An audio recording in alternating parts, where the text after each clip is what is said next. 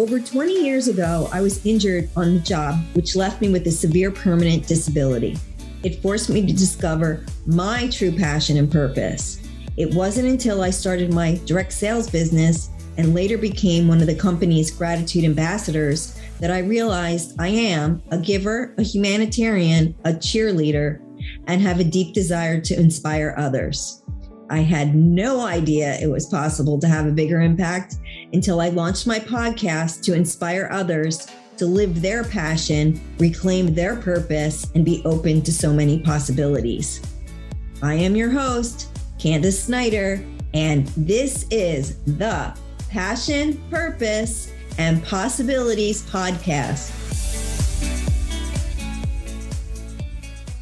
Welcome to the Passion, Purpose, and Possibilities podcast. Today, I'd like to welcome my guest, Jeanne Andrus. At the age of 48, Jeanne felt she was kicked out of her own life as the emotional symptoms of her undiagnosed perimenopause destroyed her marriage, threatened to sabotage her career, and began to take a toll on all of her relationships. She found herself promising to make these adversities the best thing that ever happened, and she turned to creating her own menopause survival plan. Her passion for wellness grew into a desire to share what she learned about menopause and its effects on women. And in 2008, she became a full time health coach and personal trainer dedicated to helping women to navigate their own menopause journey. She's the author of five books about menopause, including I Just Want to Be Me Again, A Guide to Thriving Through Menopause, and Where is My Wife and What Have You Done with Her? A Spouse's Guide to Her Menopause. Welcome, Jeanne. Hey, thanks so much for having me. I'm super excited to be here today. And I'm so excited to have you because this is a topic that I know we need to discuss. There are so many women out there. I don't think I think for some of them they're they're going to be having like those nodding their heads saying, "Oh yeah, I get that." And then there's the other ones that are going to be an aha moment for them, not realizing that some of the things they've been experiencing have been related to perimenopause or menopause. Exactly. Exactly. I find that so often when talking with my clients and potential clients and just talking with women in general about menopause is that we don't have the knowledge we need to get through this. Yes, I'm there the science behind it, this there there's so many components. There's the science, there's the emotional, there's you know, those things you talk about in your book, you know, your heart. Just uh, I can't wait to kind of dive into this, but I feel like the best place to start is if you could share your journey with us, because I think sharing is knowledge as well. So your experience can open up a, a, a world of thought um, to those listeners out there. So I actually went through menopause fairly late in life. I I know it started actually really or pretty early in my mid 40s. I um I had a couple of weird changes in my body that I didn't ever associate with perimenopause, but I think it did start then. But then toward my late 40s, I wound up um, depressed, anxious, low libido, and angry. And it was, I, I did never associated it with perimenopause. I just thought my life was falling apart. And I wound up one February, Friday the 13th in February, um, going to the marriage counselor with my then husband and walking away with a marriage that had just fallen apart. And with that, basically, I fell apart. Um, I was really unhappy. I was really unhealthy. Um, and I didn't know what was happening to me. But I also didn't want to quit. I just really did not want to just say, this is it, I'm giving up. Um, so I I swore to myself that I'd make it the best thing that ever happened to me. And I started to try and get healthy. And I did. And I lucked out. So, I mean, if you've ever done something that just all turned out right, this did. I um, I joined a support group um, online because I was traveling a lot for work.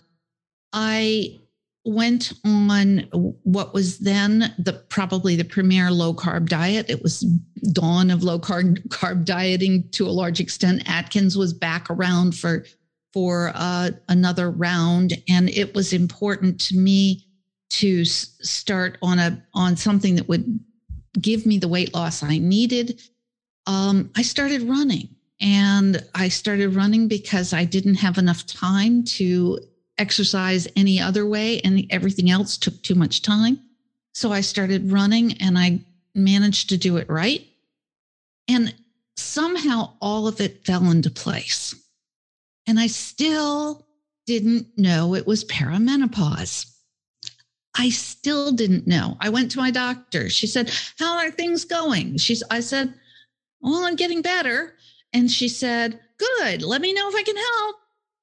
Did mm-hmm. she say perimenopause? No. No. Mm-hmm. Nobody said it to me. And that was sort of as I I started doing the research and I became um, excited about helping other women get through what what I was going through, I started realizing how much of it was perimenopause, menopause, and the things that were changing in us. And then I, I realized we weren't getting the information we needed. And so my dedication became to helping women get the information and use and put into practice the kinds of things I had learned about my own health and beyond my health, my happiness, my uh, passion for life, my desire to be the best person I could be at this time of my life, and what I wanted to do with the rest of my life. I wound up quitting my corporate job. I became a personal trainer and a health coach. I started practicing primarily with women in in and around perimenopause and menopause and really helping them to rebalance, um, take a holistic hormonal rebalancing approach to their health. And so we put the hormonal balance at the center of what they were doing, making their choices from that sense of holistic hormonal rebalancing and putting themselves in a place where they could thrive and they could reach out to their best life yet. So you said something that it was like the my light bulb kind of went off because if you didn't take like that initiative to start doing the research yourself on what was going on, you would have just went through life and been, been like, this is, well, I guess this is just what I'm supposed to deal with right now. And this is just how it is. And nothing would have changed nothing would have changed.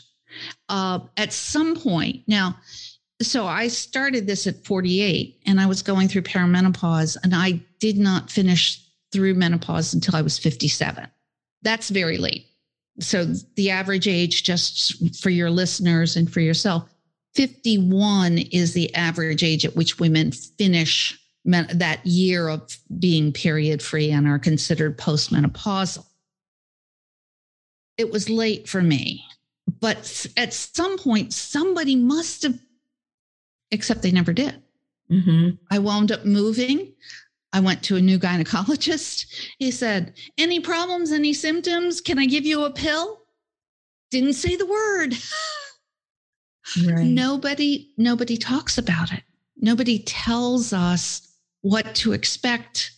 And and more importantly, how to get through it healthfully. I talked to a woman the other day and she was one of those those women. I fortunately was never never one of the women who had rough periods from the time they were a teenager. And she she had just gotten to the point where at about the age of 46 she said I'm done with this. I can't stand it anymore. And she went to her doctor and said take it all out. Well she's created a whole different set of problems for herself because nobody told her how to handle it. And I was just, I'm biting my tongue and saying, wow. Yeah. And I just felt so awful. Mm-hmm. I really felt awful for her, um, especially since I knew her at that time. um, you know, we were acquaintances and, and I never, never thought to ask her, do you really want to do this? Is this really the path you want to take? Mm-hmm. And lately, I've I've talked to several women who've who've walked a different path for a long time and suffered. And that's the thing. You don't have to suffer through this. For most women, there's a lot you can do. And when I talk about holistic hormonal re- rebalancing, I'm talking about using things like diet and nutritional supplements and exercise, but more importantly, stress management and getting a good night's sleep. Because I don't know about you, 90% of women sleep badly for at least some period of perimenopause and menopause, and some go through a decade or more without getting a good night's sleep. Mm-hmm. Well, I can't imagine that. No, I because even on times where, you know, I haven't been able to sleep well, I mean, it sets the tone for your whole day. And if that goes on for night after night, you night know, night after night, that well, we know that's not healthy, and you people can and you can't fun- function that way. It's just right. impossible to be your your optimal self, right? And the trick is that the way our hormones change which is not a linear, number one, it's not a linear progression. Number two, it's not necessarily the same for every woman. So not every woman drops their progesterone right away. Not every woman drops their estrogen right away. Sometimes we get a, a, a disconnect between our estrogen and progesterone. It's called estrogen dominance. Well, each of those three conditions means that we sleep badly in a different way. And then there are all the other hormones that are affected, like thyroid and insulin and cortisol and testosterone. And every one of those means that you sleep badly in a different way. Right. So you can go from sleeping badly one way to another way to another way until it gets to be a habit. And then when it's habitual, there's a whole nother problem that comes along, which is that you think you're not going to get a good night's sleep and so you don't. So, so it, it's a huge thing for women. And it's one of the ways that I start my work with most women is is dealing with that. How aren't you sleeping? So let's let's cure how you're not sleeping. Some of them it's hot flashes. Some of them it's waking up at night worrying. And for so many of us, we've got teenagers, college age kids at this t- stage of our lives or older parents or both um, and we're worried we wake up worried about them and that just drives the non-sleeping cycle as well. Yes. So i find that that's interesting that you start asking about sleep. But yeah. the other interesting thing is and then as when i was reading this part in your book about the different hormones because I mean, like I know for myself, I have a hypothyroid. You know, I take a, a bioidentical supplement. Okay, for, good for, for you. That. Yeah, for yeah. that.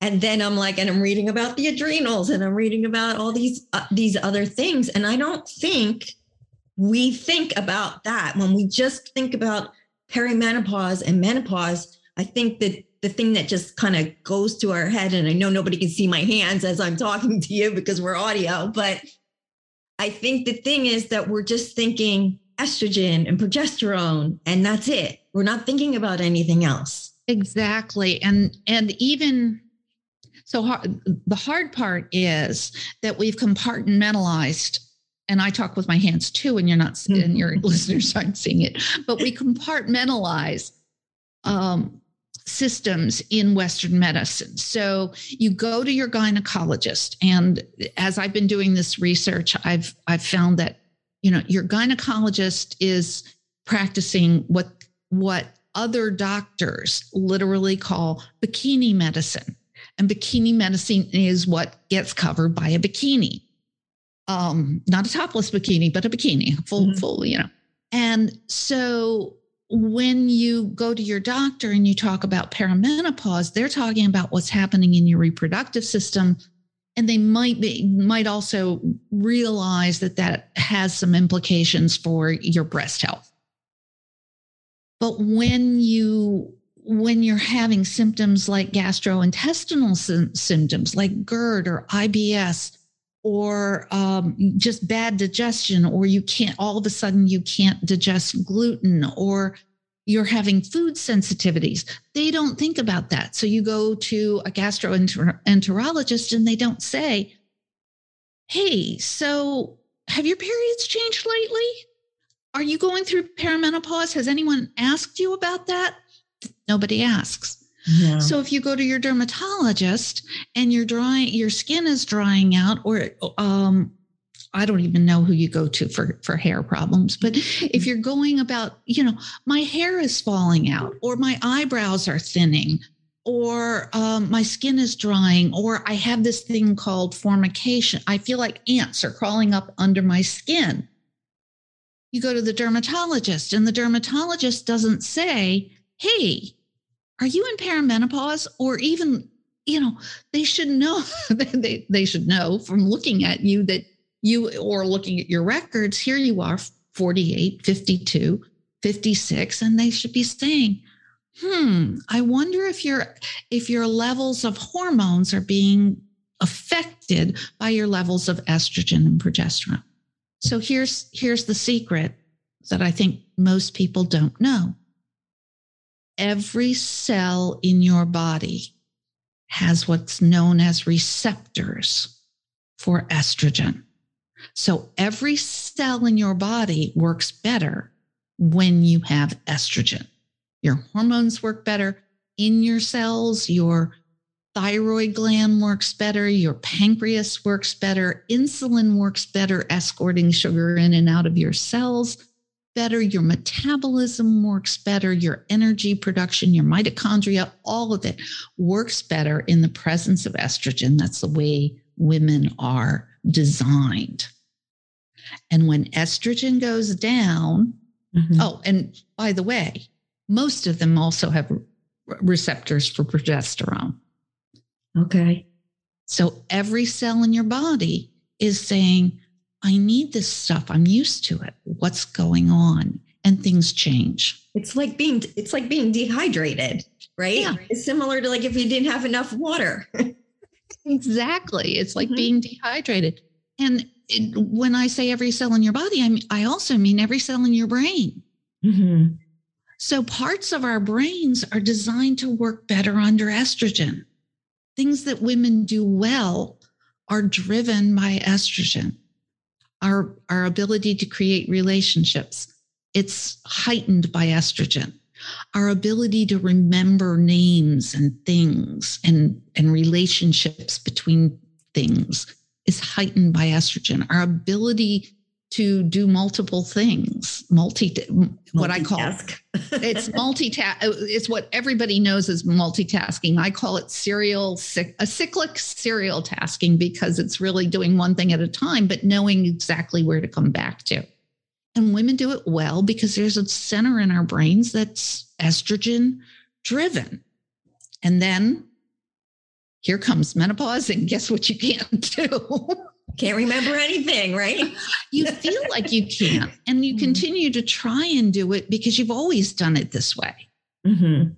And so we find ourselves in these crazy places where things just don't work the same and and we find ourselves with our brains wondering why our brains aren't working the same way well it's because estrogen changes the way we think the way we feel the way we relate to people. It's all part of this big change that we go through. So, one of the things that you talked about um, was the anger that you had. So, is the anger, is it because of like the depletion of estrogen, or is there something else that's going on that may cause the depression and the anger. So let's go to anger because I think anger and depression are two different things. Okay. Um, anger, first of all, you're changing and it doesn't feel good.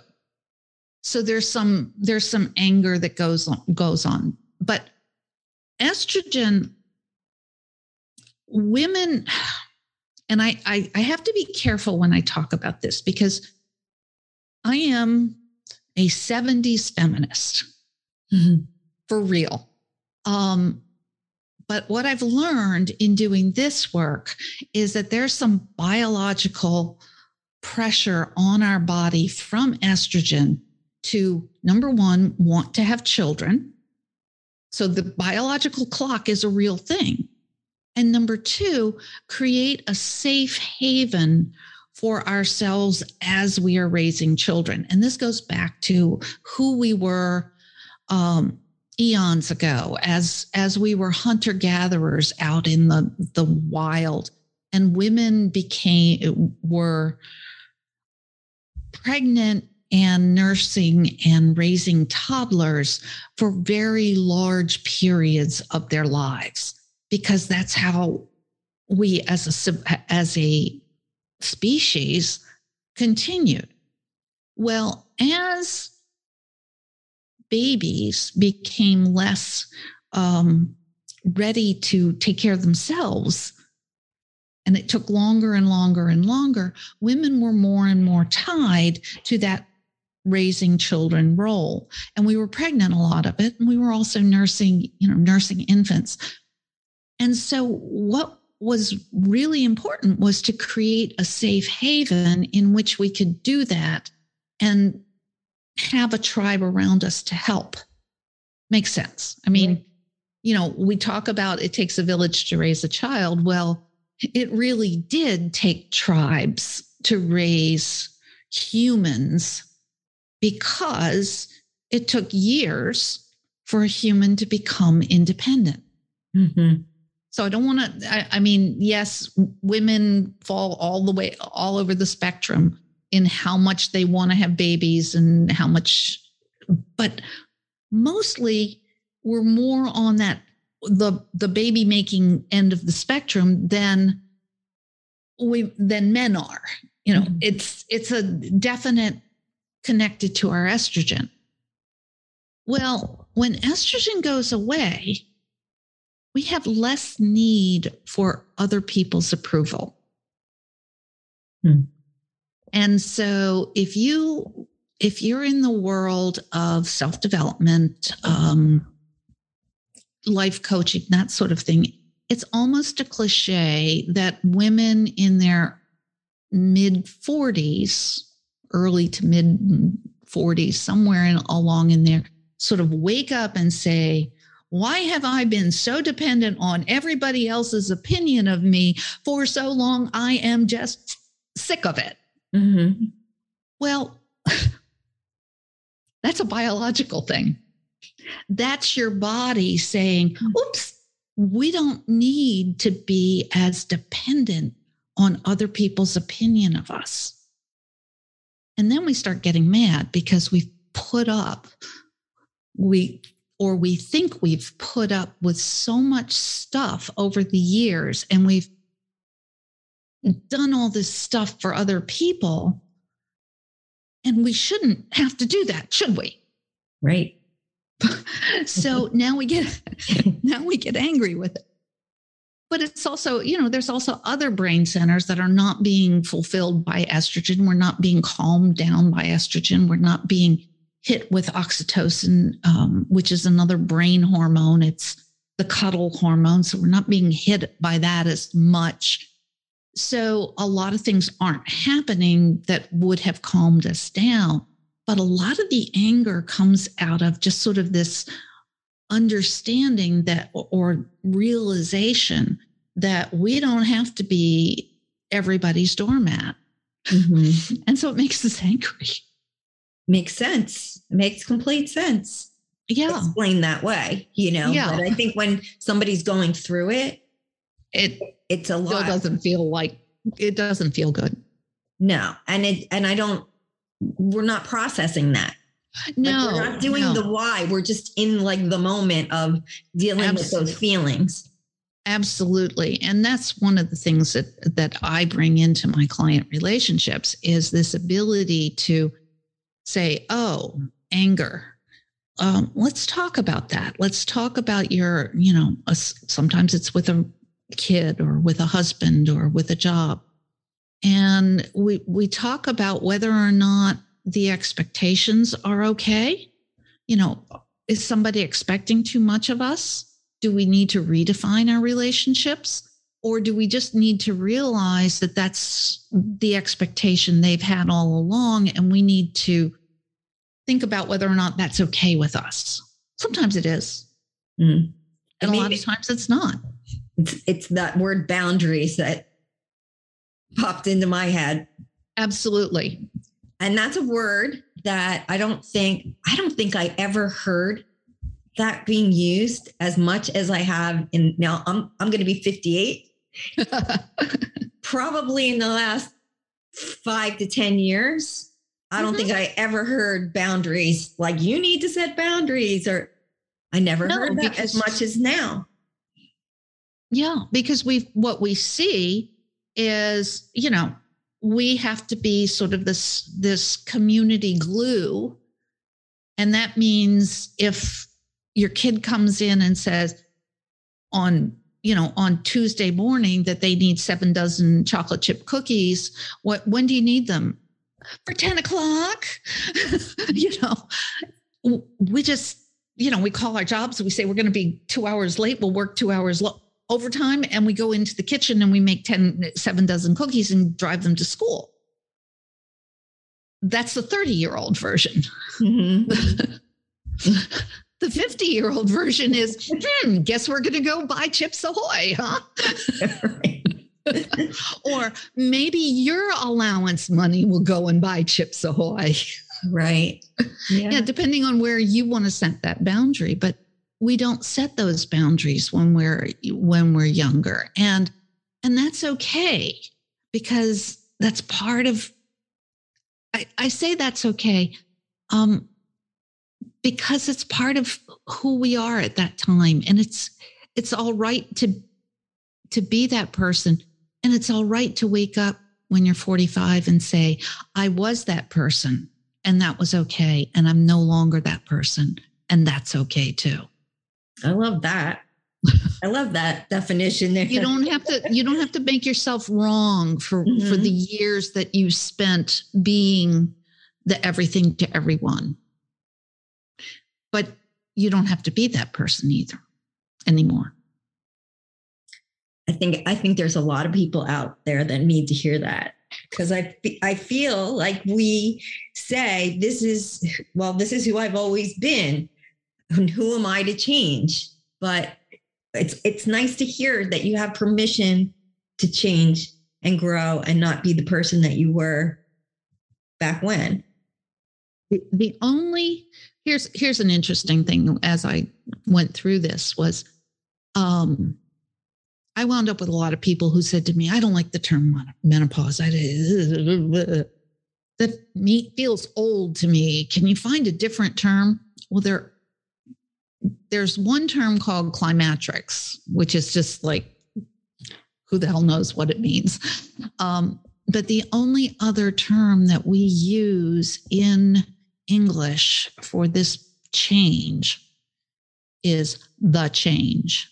Mm, It's not a change, it's the change. It's a big shift in who we are. right And Right. it's yeah, it's not just a physical change. Hmm. Very interesting. And I know we got so much more to, to talk about here. So, one of the things you talk about is so there's the four parts, um, the four components that you talk about in the book. And I know with your coaching. So, Yeah. can you talk a little bit about that? So there's our body. And our body isn't us, it's part of us.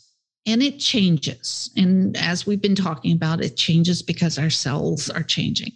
And then there's our mind or our brain. And it's a really it's not just our brain because it is our our consciousness, our self-awareness changes as well. Part of that changes because as I've said, pieces of our brain are are stimulated differently uh, without estrogen in them. But it also is changing who we think we are. And I'll get to that again in this in a second. The third way that we change is our emotions. And our emotions are heavily driven by our hormones, by not just uh, estrogen and progesterone, which do have some effect, but estrogen and progesterone have effects on serotonin and dopamine and endorphins and all of these feel good, feel bad hormones that that rush through our bodies and act on our emotional centers. So our emotions change. We talked about anger. We depression is another one, and that's that often has a huge relationship to the um, oxytocin and serotonin relationship to estrogen, which is not there anymore. So we aren't getting the oxytocin, we're not getting the serotonin hits that we normally would. So our depression can happen. So we have emotional issues. And then our spiritual issues. We and I, I take this back to a, a large sense that we aren't the person that we started out to be. We're not we're not the person we were when in our 20s and our 30s, in our early 40s. Um, we may be giving up dreams. Um, we may be seeing that the dreams that we've had were not that important to us. So spiritually, we are shifting as well. We are shifting who we are. And the cool thing is, this gives, this opens up to us. This is to me the gift of menopause. And I call it Eve's gift um, because I think it, it, I think it comes, it's been there all along. And that is our ability to put ourselves in the center of our lives for the first time. A lot of what I was talking about before comes from this notion that we put everybody else in the center of our lives and we're on the periphery of our lives. Well, for the first time, we get to put ourselves in the center of our lives. Doesn't mean that we have to be selfish or we don't put anybody else in there with us or we close out or we throw people out of our lives that's that's choice you can do that but you don't have to mm-hmm. but you're in the center too for the first time in your life and that means you get to reclaim all the dreams that you might have had mm-hmm. all things you put on the back burner all of the things that you might have wanted as a young woman or a teenager or um, a schoolgirl. Um, back in elementary school, you might have had a wish or a, a desire to do something or go somewhere or be or have or do something in particular and some of it you might just discover when you when you t- take a look at everything that's happened to you and say now what? Now what do I want to do? I, I promise you, nowhere in my life did I ever want to become a menopause mastery coach. and yet, it's my passion. Helping mm-hmm. women do this, helping women do the kinds of things that I have done with my life in the last uh, it's coming up on, on 20 years since that 48th year when I had so much go wrong.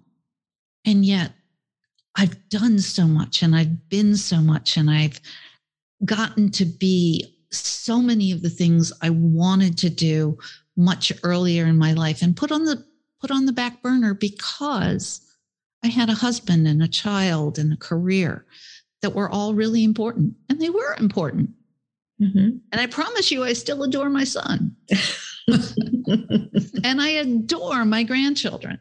Mm-hmm. And I will spend as much time as I, as I can get with them. But I'm at the center of my life and I do what feels right to me.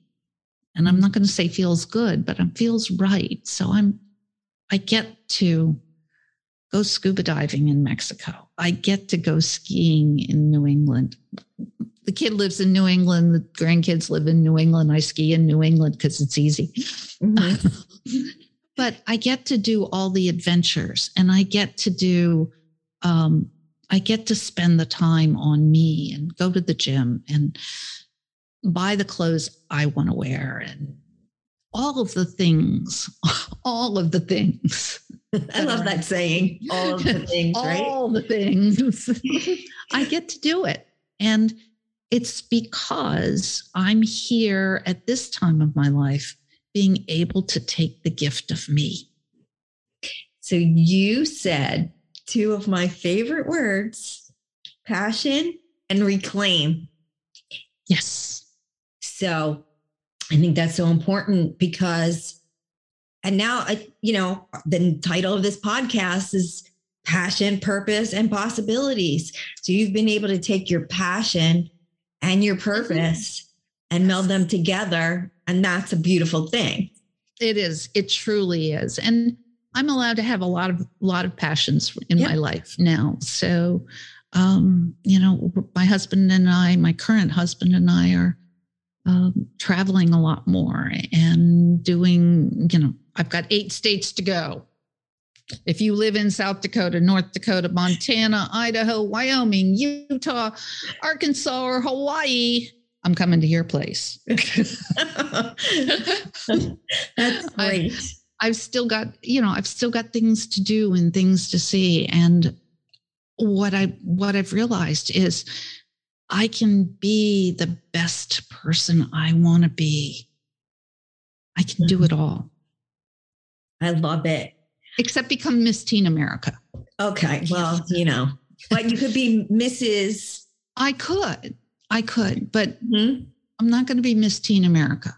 Okay. It's not going to happen. so just to, to um, back up a little bit before we move to something else. The five pillars. Okay. So I've stepping back, I said, I'm what I do with my women first before we start exploring who they want to be. We do the holistic hormonal rebalancing, and it takes five pillars to really create wellness. So the first one is sleep. We start with sleep because it makes everything easier if you can sleep. I start a lot of times with not changing the hormones so much, but changing sleep habits and cleaning up bad sleep things and teaching people how to handle a hot flash in the middle of the night and whether or not you can sleep with your air conditioner. I, I sleep with a room air conditioner still uh, that's set on 66 and my husband just has to deal with it because it's going to be cold in my bedroom. Mm-hmm. um, so we start with sleep because sleep makes everything better. And then we go into stress uh, stress management. And mm-hmm. a lot of people will talk about stress reduction. I will tell you right now you can't reduce stress necessarily um, unless you have, as I've said before, a swamp in North Alabama where you can hide the bodies. Um, but most of us don't, so we have to we have to rely on stress management. So we do do a lot of stress management because stress hits us differently. In that's another thing we could do a whole podcast on is how stress is different in menopause. But we do we work on stress management, how to get your arms around the stress that's happening in your life every day. Then we look at nutrition. So we've done a lot of work before we even get to nutrition. So this isn't a diet and exercise program. It's a it's a holistic program, but we look at what works for you. How to eat so that you're getting the nutritional pieces that you need. Sometimes it's supplements. Sometimes, um, for some women, it is those herbal supplements that you can buy in the drugstore. Um, sometimes it's, um, I throw essential oils and a couple other things in here too, just to, because they're important um, to help our bodies do what they need to do. So, nutrition is all about fueling our bodies the right way. Um, then we get into exercise or movement because a lot of us are doing the wrong movement for the way our body's hormonal balance needs to be. So, when we talked about stress, exercise can be stress or it can be relaxation. So, if your stress levels are through the roof, and yet you're trying to lose weight. So you're going to the gym three times a day you know you're going to the gym for an hour and a half a day and running five miles on the weekend days and doing all of this stuff. You might have just you might be throwing your stress levels way off and not being able to rebalance those hor- those all important hormones. Mm-hmm. so we deal with what what movement works for you for your particular situation. And this can differ whether you're early perimenopause, late perimenopause, postmenopause, those ch- choices are huge and they make a difference in how you're going to feel. And then the final pillar that I think is so important is support, is knowing how to get the right support from the right people.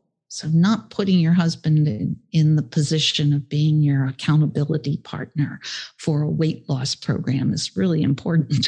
it doesn't mm. work for most of us. Having a coach who's who's working with you and helping you figure it out and helping you call the plays from the sideline and understanding whether or not you know okay, I'm a football fan. So whether a pass or a run works in this situation, knowing that. So those are the those are the pillars of wellness to me are, are getting getting them right. Sleep, stress, nutrition, exercise, and support. And then when you've got all of those in place, you start looking at that, putting yourself in the center. And what does that look like? What is your passion? What is your purpose? What are your possibilities? You you kind of nailed the three. you know, what do you want to do with the rest of your life? I've I've worked with women who've you know said okay now i'm more working to walk away from this career that's been kind of consuming me for the last 20 years and it's just not fulfilling anymore mm-hmm. and i've had other women who said you know if i dug in right now right here I could I could accomplish that that thing I wanted to do. I've had other women who said, "You know, I want to be a grandma. I just want to be grandma." And that's that's their purpose and passion. Right. Right. And and that's perfectly cool. I I promise you I have more fun being grandma than most things in my life. Yes. So, um, you know, a lot of my friends too, they're becoming grandmas now and they're loving every second of it. You know, it's, it's more fun than, you know, raising your own kids sometimes because Absolutely. you get to do all this. Get, yeah. You do all the good and things and give them back. I have, a, I have an absolutely, uh, delightful six year old grandson whose love is um, being a ninja warrior. Mm-hmm. And so it's fabulous for me to feel like I am the person who can go to the I go to the climbing gym with him and I'll go up on the wall with him sometimes, or I'll be the one who's holding his rope for him, belaying him and making sure he's safe. And sometimes I'm just the person taking the videos. That's awesome. So yeah, and the the little one is coming along and she's she's just as precious as she can be. She's 18 months and we have yet to know exactly what she'll be. Oh, she might want to be trying to catch up, you know. Sometimes the younger right ones now, like to do that. Right now she is monkey see, monkey do. Mm-hmm. Um, but who knows what that'll that'll evolve into. So I want to know, well, I'm sure our listeners want to know. So you have this coaching program. So yes. I want to I want to know you, I want you to be able to share about your book. Okay. I want to and I don't want to talk about your coaching program. So let's let's go for your book. So let's go for the book. Um, mm-hmm. I have five books out, but I just, I'm so super excited that I just released the second edition of I Just Want to Be Me Again. I fact checked it, I added new stuff. I talk a lot more about some medical op- medical options for handling um, perimenopause and menopause. I talk a lot more about symptoms in it. Um, it's over 50% new content um, that I added to it. And I think it's a really super, super exciting thing to have released it, to have it go to international bestseller status in the ebook um, in March. It the print book will be available in early May. If this is probably going to be released after that has happened. Um, and I am so over the moon to announce that um, in the very early part of June or very late part of May, I have to see exactly what it takes to get it up there. I have had this recorded by my good friend Naomi Barton, who is a wonderful reader um, from New Zealand, and it sounds amazing. It sounds so so much better than if I had read it. I promise you. and so it is now available in, as an Audible book, available starting uh, just about the first part of May of June. Um, so that's super exciting. Yeah, that's um, terrific. If you'd rather listen to it, um, she reads through the symptoms even but there are availabilities to go out to my website and get lists of those symptoms so that you don't have just the audio if that's the way you bought it. Um, so it's super exciting. It's available now in all three modalities. Um, I don't think it's going to make a good movie, so we're probably not going to make a movie of it. so what what is your website? So my website is menopause.guru. And there really are domains that are .guru. But if you forget that, you can just go menopauseguru.com and it'll take you to the same place. Okay, great. Well, all the links will be in the show notes to get, you know, if you if somebody wants to get your book or get it as an audio or get your download on your website. Everything will be there. So nobody needs to worry that they miss something. And there are there are pages on my website to um, first get you. I I do offer your readers and all of my site visitors a get better sleep tonight, which is my five favorite better sleep tips that will come right to your inbox and they'll help you sleep better. They're the kinds of tips that I use on it on an ongoing basis with my clients. They're the quick, easy things that you can do to get a better sleep tonight. You can get that download and you can find out how you can work with me, get a free hormone discovery session where we go through your hormones and figure out what's going on with you specifically. So that is all available on my website and just go on out there, menopause.guru or menopauseguru.com, and you'll find all of that stuff. Perfect. So, just a, a little bit about your coaching. How long typically? I mean, I, I mean, it's probably different for everybody depending on what they're going through, what their symptoms are, but is there an average time of? I like to work with someone for six months mm-hmm. because the holistic kinds of changes are not overnight fixes. You know, we we we get used to Western medicine where you go and you get a pill for a UTI and it's gone in two days. Well, yeah, but if we're asking you to change how you eat, how you exercise, those are the kinds of things that take a while to kind of get into your body, number one, and number two, become habits. So we are very habitual human humans are very habitual and that's a good thing and it's a bad thing. It's a good thing because it teaches once you get a new habit it becomes and so how many of you play wordle and how fast how fast did that become a habit for you? How fast did you you know i have friends who posted every day.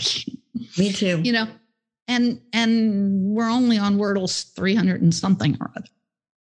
And most of them didn't start right away. So habits are good things in some senses but they're also tough to break. So if you're in the habit of heaven forbid smoking um, you know, that's probably the worst one, but it's a real hard habit to break.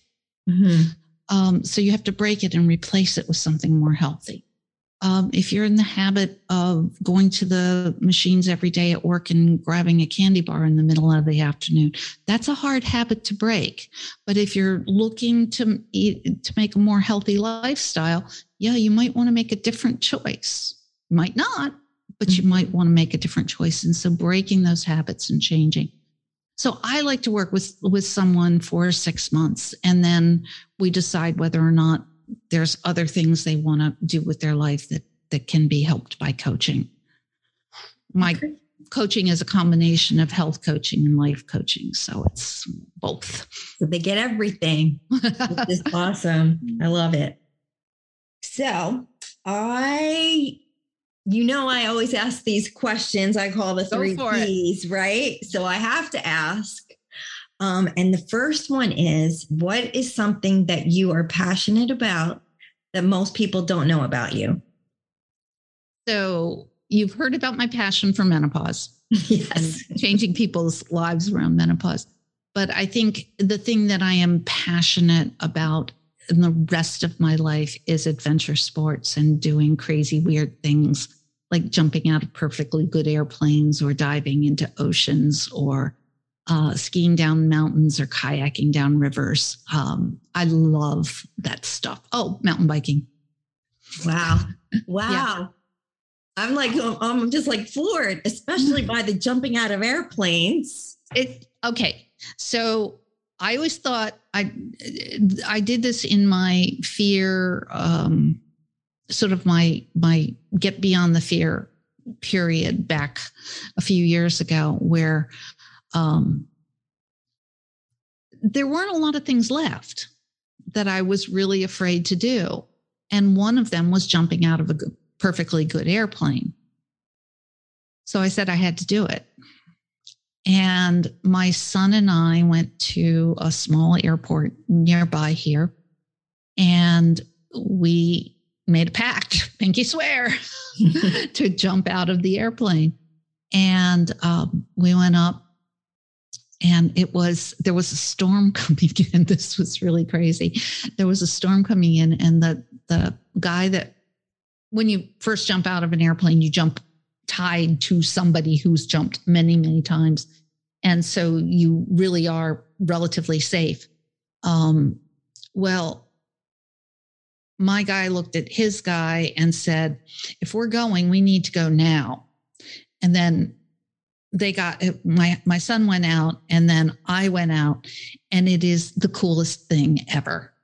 I mean, this is just like amazing. They they they do all the work. So you're in the the right flying position and all, and they're the ones controlling the parachute so that you know that you're you're going to be safe. And by the way, they do have a safe, fail safe on them, so they'll the sh- chute will open at a certain altitude. But um, you're zooming down towards the earth, and it's incredible. And then they pull the cord, and it's just quiet and you're floating above it's it's amazing it sounds amazing. I don't know amazing. that I'm going to do it anytime soon, but it sounds and amazing. I am very proud of myself because they he said I'm going to count to three and then we're jumping, and he said one, two, and just before he said three, I helped push us off. Oh wow! so I actually say that I actually did jump. I wasn't just dragged out. So that is a passion for adventure sports and being adventurous. I love it. I'm gonna. I'm just gonna deviate a little because I find this fascinating. so there's that, you know, the fear factor, and you said you there weren't many things left that you were fearful of mm-hmm. doing. So if you were gonna Now I'm putting you on the spot here because it's not like we talked about this before. but if you were going to give somebody advice on how to get past the fear, is there something that you would share with them? So I think it's daring yourself. It's it's telling it's daring yourself to do something that you don't think you can do. Um, you have to make a pact with yourself that you're going to do it. Mm-hmm. Then it helps to have a crazy son that will go with you. yeah, I guess if you have somebody that you can experience it with, whatever that thing is. Yeah. Then I guess it makes it that much better too. Plus, right. you know, you're supporting each other. Yes. And in this case, neither of us had ever done it before. Um, I have, you know, I, I know of people who've gone with other people to do some things that are scary to them. So I have a friend who does a lot of wildlife rehab, and she takes people with her who are nervous about going and petting a possum or something.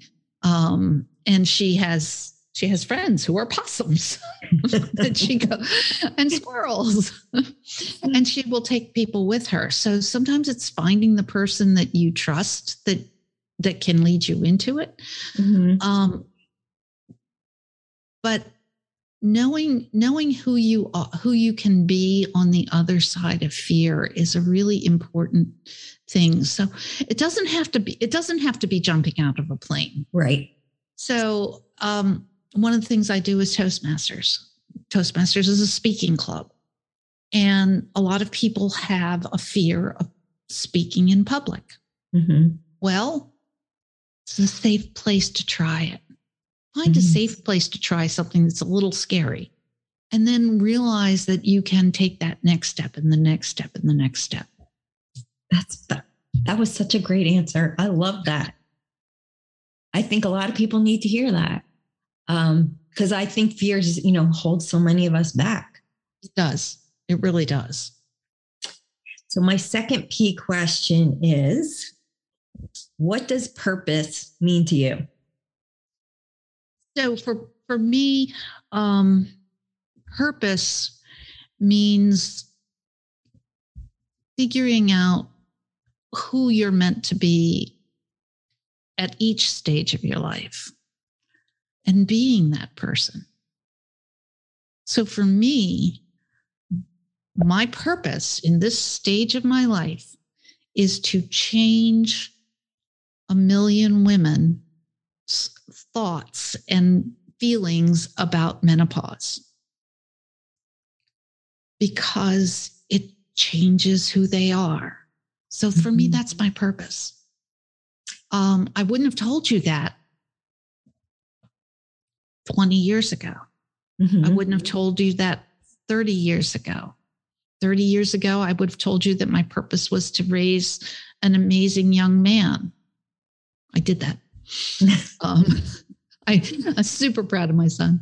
Um, 40 years ago, uh, in my 20s, I might have told you that my purpose was to change the way education was handled in this, this country. I didn't do that. I, I failed at that.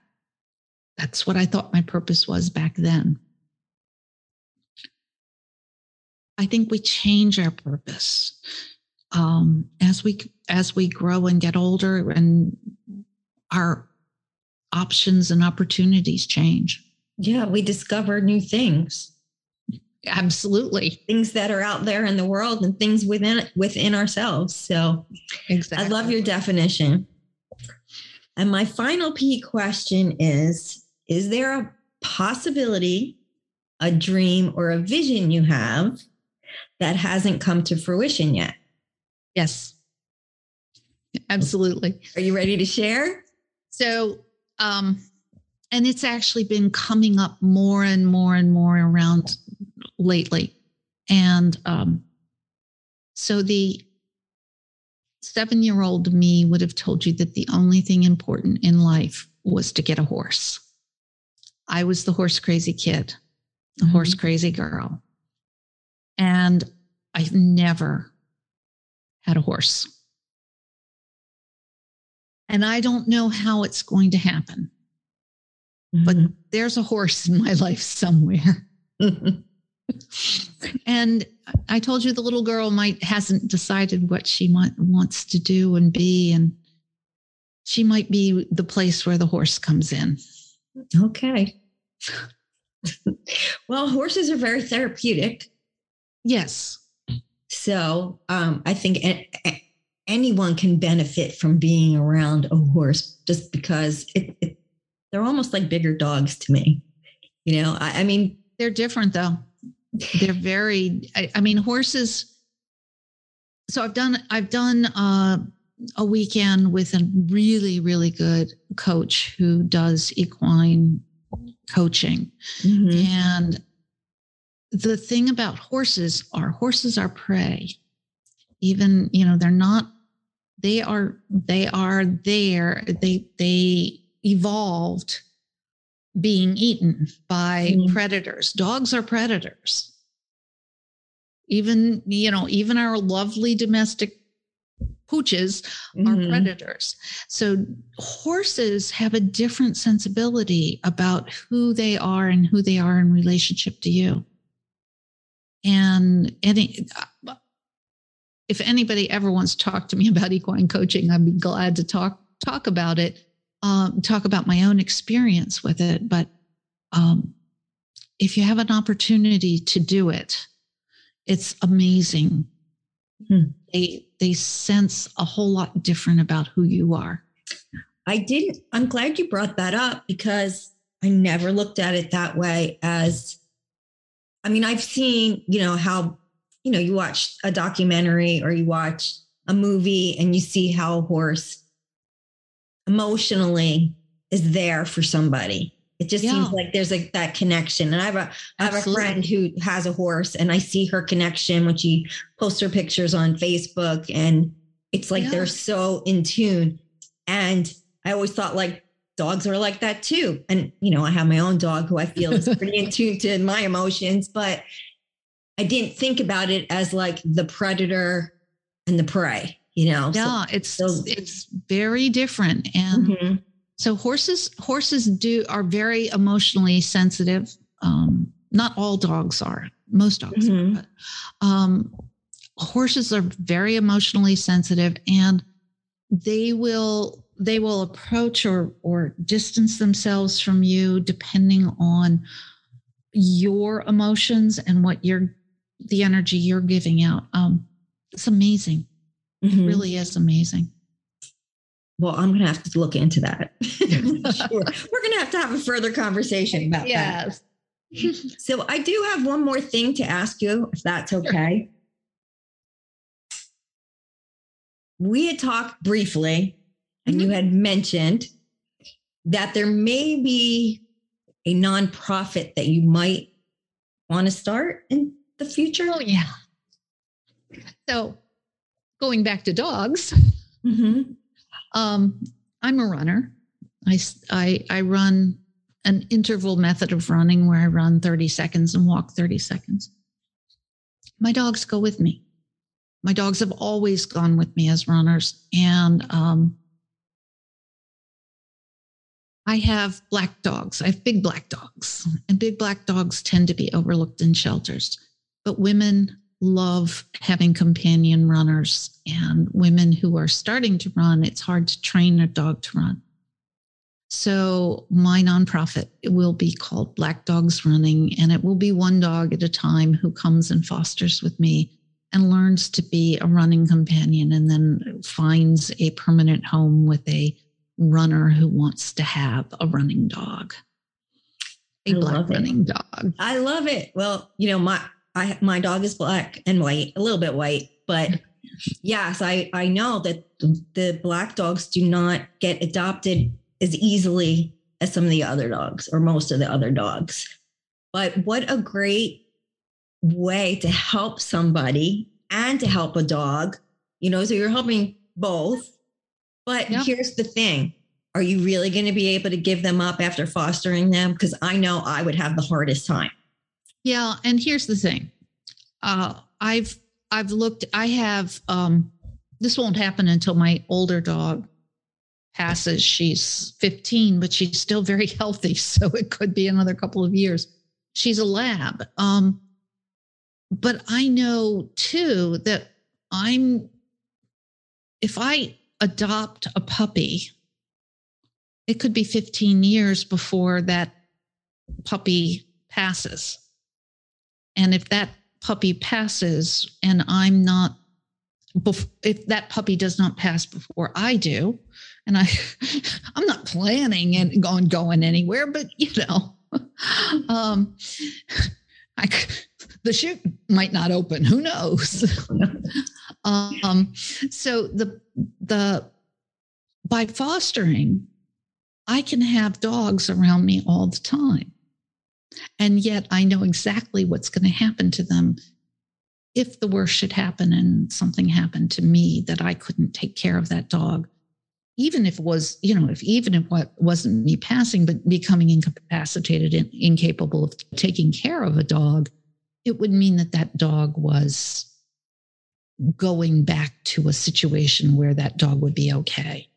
And my son wouldn't have to take care of the dog or, you know, and and so for me it's important to know that my animals will be taken care of beyond the time i can care for them. Wow. I love your uh, your passion all your passions. I love them all. There's so many and they're all so important and i know that you can help so many people and i know the women that happen to be listening to this episode you know they're they have a lot of food for thought you know, some things that they might be experiencing or things they went through and they didn't realize what they were going through.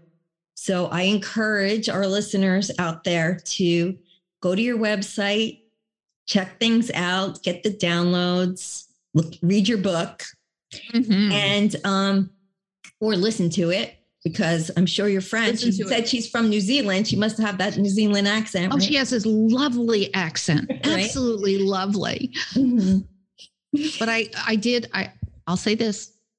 I got her to say estrogen, not estrogen. Oh, okay. so Brits, Brits, and, and people from uh, the UK, all around the world, the Commonwealth, um, all say estrogen, and I, I just said, no, you can't do that. That makes sense. well, thank you, Jeanne, so much. I thank really having me. This was such a great conversation. I think that I could talk to you for hours about so many different things. I, I, and honestly, if your listeners are ready to talk about what's going on with them, I'd love to talk. And you know, we could talk about what's going on in your hormones. No obligation, just take a chance on talking to somebody about it. Yeah, because you never know how you might be able to help. Thank you again. Thanks so much. Thank you so much for joining us today. If you enjoyed the show, please submit a rating and review and share with a friend. This helps us reach more listeners so we can make a bigger impact. From time to time, we share our reviews live on our episode. Your review could be the next one we share. Please head on over to our website, passion, purpose, and possibilities.co to receive a free gift I have waiting for you. And if you heard something today that truly inspired you, I would love to hear about it. You can email me at Candice Snyder at passion purpose, and possibilities.co.